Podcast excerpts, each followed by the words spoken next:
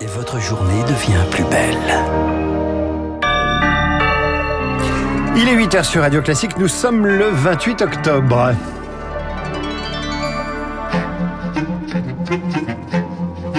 7h30, 9h, la matinale de Radio Classique avec David Abiker.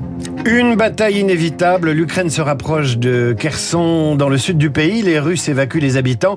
Et au-dessus plane la menace d'armes non conventionnelles. Pas d'inquiétude, il n'y aura pas de coupure de courant cet hiver. C'est ce que prévoit le gestionnaire du réseau qui planche tout de même sur des scénarios catastrophes. Et puis des militants écologistes se collent les mains sur la jeune fille à la perle de Johan Vermeer. On parle avec le conservateur d'un musée en fin de journal. Radio classique.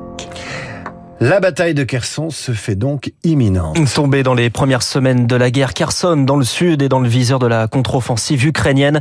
Une étape cruciale qui veut éviter la Russie. 70 000 personnes sont évacuées. L'Ukraine parle de déportation. C'est d'ailleurs un sentiment partagé par Natsia. Elle habite à Kherson.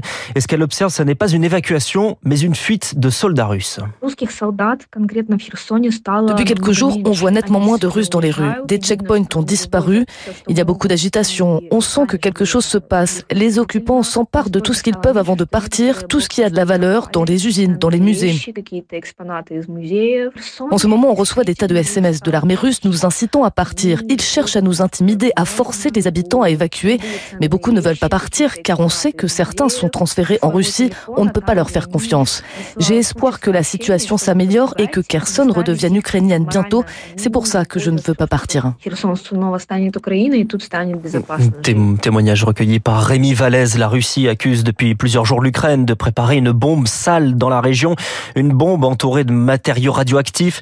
L'Ukraine dément et l'Agence des Nations Unies de sûreté nucléaire promet de mener une enquête indépendante. Ce conflit en Ukraine qui fait grimper les prix de l'électricité et pèse sur une croissance ralentie, plus 0,2% au troisième trimestre selon les chiffres publiés ce matin par l'INSEE.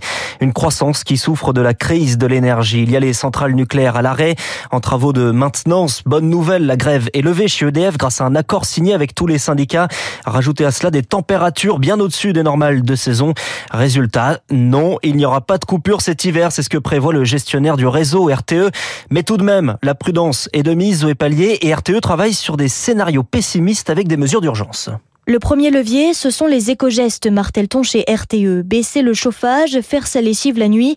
Lors des périodes de tension, une simple baisse de 1 à 5% de la demande d'électricité devrait permettre d'éviter toute coupure. Mais si les vagues de froid s'enchaînent, que les travaux patinent dans les centrales nucléaires et que la possibilité d'importer reste limitée, le gestionnaire du réseau pourra demander à certains sites industriels, 14 en France, tous sous contrat avec RTE, de réduire temporairement leur consommation. Autre mesure envisagée, baisser de 5% la tension sur tout le réseau électrique. Le changement sera à peine perceptible et permettra d'économiser l'équivalent de la consommation des villes de Paris et de Toulouse réunies. Et si ça ne suffit pas, Zoé, il pourrait y avoir des délestages? Oui, en tout dernier recours, si le signal EcoWatt, le bison futé de l'électricité, vire au rouge, il peut y avoir des coupures locales de 2 heures maximum, en général entre 8 et 13 heures ou de 18 à 20 heures.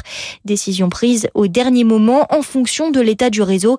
Si par exemple il faut réduire la consommation d'un gigawatt, Enedis privera environ 1 million de foyers d'électricité et préviendra les collectivités concernées la veille pour le lendemain. Seuls quelques sites prioritaires comme les hôpitaux hôpitaux seront épargnés par ces délestages. Des coupures ciblées pour éviter une panne généralisée de tout le réseau électrique. Les explications de Zoé Pallier. De l'électricité, il en faudra à partir de 2035. Les voitures thermiques ne seront plus en vente dans l'Union européenne. Accord trouvé entre députés européens et États membres. Cela concerne également les hybrides. Conducteurs, soyez prudents. Cette période est propice aux accidents.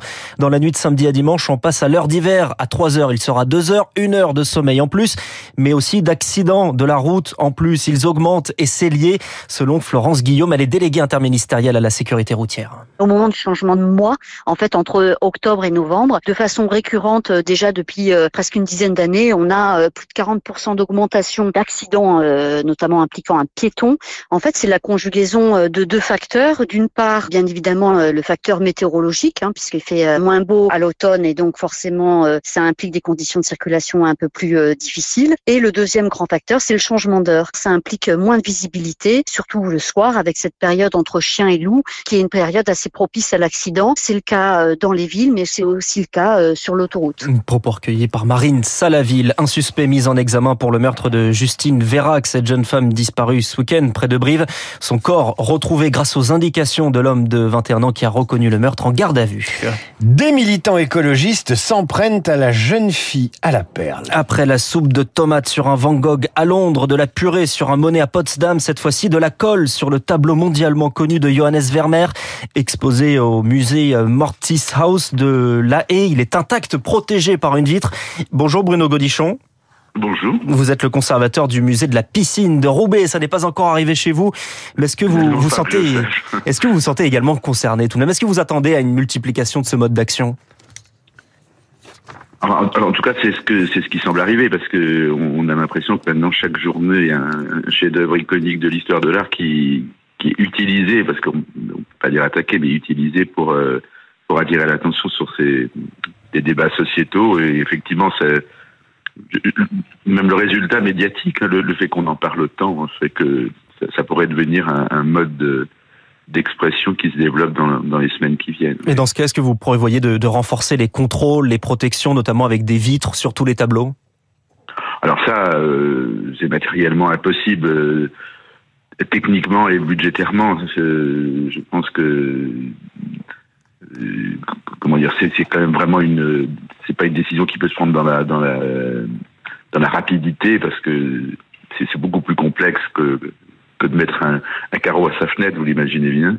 Euh, nous, non. Euh, puis, je pense que de, toute façon, euh, euh les, auteurs de ce genre de, de, de, de faits euh, attaquent quand même plutôt des œuvres iconiques. Euh, donc là, j'entends la, la jeune fille à la perle, par exemple. On, on est sur des des chefs-d'œuvre euh, largement partagés de l'histoire de l'art. Alors non pas que je veuille dénigrer les collections des musées de région en France, mais euh, je, je, pense que pour, pour le moment, c'est pas, pas, on n'est pas la cible. Alors, ce qui n'empêche qu'on, évidemment, on est obligé d'être euh, très vigilant et de renforcer euh, les contrôles, d'attirer l'attention des, des agents de, dans les salles sur les comportements qui pourraient être inquiétant de certains visiteurs. Voilà. Bruno euh, Godichon, Bruno Godichon, vous, bah, vous êtes responsable d'un musée, vous êtes un acteur culturel. Vous comprenez que euh, on s'attaque à une œuvre et à un patrimoine culturel pour euh, pour dénoncer l'usage des énergies fossiles et,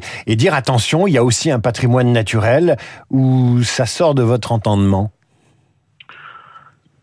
Non, en fait, si vous voulez, assez curieusement, euh, cette méthode, euh, enfin, ou ces actions, elles, elles, elles semblent un peu reprendre euh, en, écho ce qui a été un, mode d'intervention artistique très important dans les années 60 et 70, puisqu'aujourd'hui, euh, les happenings, il y a, il y a quelque chose de cet ordre-là. Euh, mais entre le happening artistique, on l'a vu avec des interventions sur des œuvres où là, franchement, l'œuvre était, était touchée. C'est arrivé il y a quelques années. On a l'impression, en tout cas pour le moment, qu'on est vraiment sur la question du symbole et que ces happenings, entre guillemets, euh, se font sur des œuvres qui, ne risquent rien à l'issue de, ce, de, ces interventions. Donc, alors, je ne vais pas vous dire, euh, en tant que responsable de structure, que j'aimerais que ça se passe euh, au, musée de Roubaix, parce que c'est quand même très compliqué à gérer. Mais en même temps, je, pense qu'on est quand même plus dans un geste d'expression que que dans un délit. Vous voyez, c'est c'est pas c'est pas tout à fait euh, la même chose. On peut pas le considérer exactement de la même façon. Euh, j'aimerais bien que ça s'arrête. Je pense que l'appel a déjà été lancé, l'image est, est, donnée, mais surtout il, il faut pas que ça mette en péril euh, évidemment ce que ce que des professionnels essaient précisément de préserver, autant que la planète doit être préservée, le, le patrimoine artistique, surtout ces très grands chefs-d'œuvre de, de l'humanité doivent être euh, préservés. Il ne faut pas du coup que mm. qu'on en vienne à devenir euh, pour une cause euh, l'équivalent des, des, talibans qui, qui, qui font sauter euh, des, des, œuvres d'art de, de, des siècles précédents. Vous voyez, il y a, oui. y a, y a une, Et on entend votre message. une limite à trouver, j'imagine bien. voilà, enfin, de toute façon, voilà, je, je pense que c'est comment dire l'appel a été lancé, l'image a été donnée. Enfin, j'ai pas de conseil à donner aux militants euh, écologistes. Surtout mais, pas, euh, surtout pas. Ouais. Ça serait, ça serait bien que maintenant ils trouvent une autre cible parce que ouais. de toute façon. Euh, l'intérêt des, des, médias va finir par, par, se fatiguer. Merci Bruno Godichon, conservateur de la piscine de Roubaix. Je rappelle votre exposition sur William Morris, maître des arts décoratifs britanniques. C'est jusqu'en janvier prochain. Merci Charles Bonner et bon bon, week-end à vous, oui, bon Bruno Godichon. Vous, bien. vous revenez à 9h, hein, bien entendu. Non, moi je reviens pas à 9h. Ah, vous revenez pas? Je pars en week-end et je vous retrouve lundi matin. Ah ben, J'ai bien fait de vous souhaiter bon week-end. 8h15, ouais. je vous donne le programme qui arrive. Je reçois Armin Arfi, grand reporter au point. Il nous expliquera pourquoi les Iraniens sont toujours dans la rue. Mais avant ça, l'édito politique avec Arthur Berda. Macron sort du en même temps, mais...